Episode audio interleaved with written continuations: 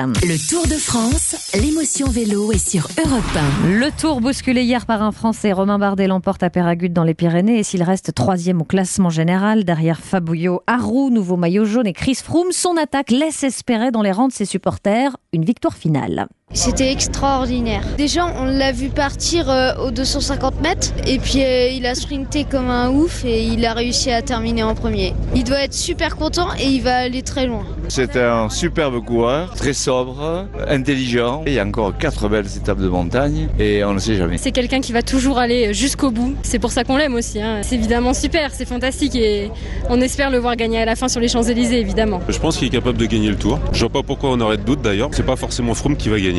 Ça peut être Bardet. Et puis depuis 1985, il n'y a pas de Français qui a gagné le tour. Ça serait bien qu'il fasse ça pour nous. On serait super content. Ce serait extra. Bon, alors en attendant un éventuel succès final, satisfaction pour cette nouvelle victoire d'étape française, victoire d'étape qui rime sur le tour avec une petite récompense qui tient tout particulièrement à cœur à Thomas Veuclair, l'ancien champion de France, qui nous fait vivre sa dernière grande boucle depuis le début du tour. Ça a l'air de rien, mais la petite peluche jaune que vous voyez sur le podium, euh, qui est remise à chaque maillot jaune euh, tous les jours du tour, eh ben ça, je veux pas dire que ça a autant de valeur que le maillot jaune en lui-même, mais c'est vraiment symbolique, quoi, parce que euh, je crois que chaque coureur qui a revêtu le maillot jaune ces dernières années, depuis 10 ans, eh ben quand il était gamin, il voyait déjà cette petite peluche qui était remise au porteur du maillot jaune. Une fois que mes deux enfants en avaient, j'en ai donné chaque, à chaque enfant, euh, dans la mesure du possible, des, des coureurs, et après, ben, aux enfants du, du staff, quoi. Et, et nous, on a un petit rituel de, chez Direct Energy. Les trophées qu'on remporte euh, durant le Tour de France, on les met à l'avant du bus, tout comme les petits euh, lions jaunes quand on était euh,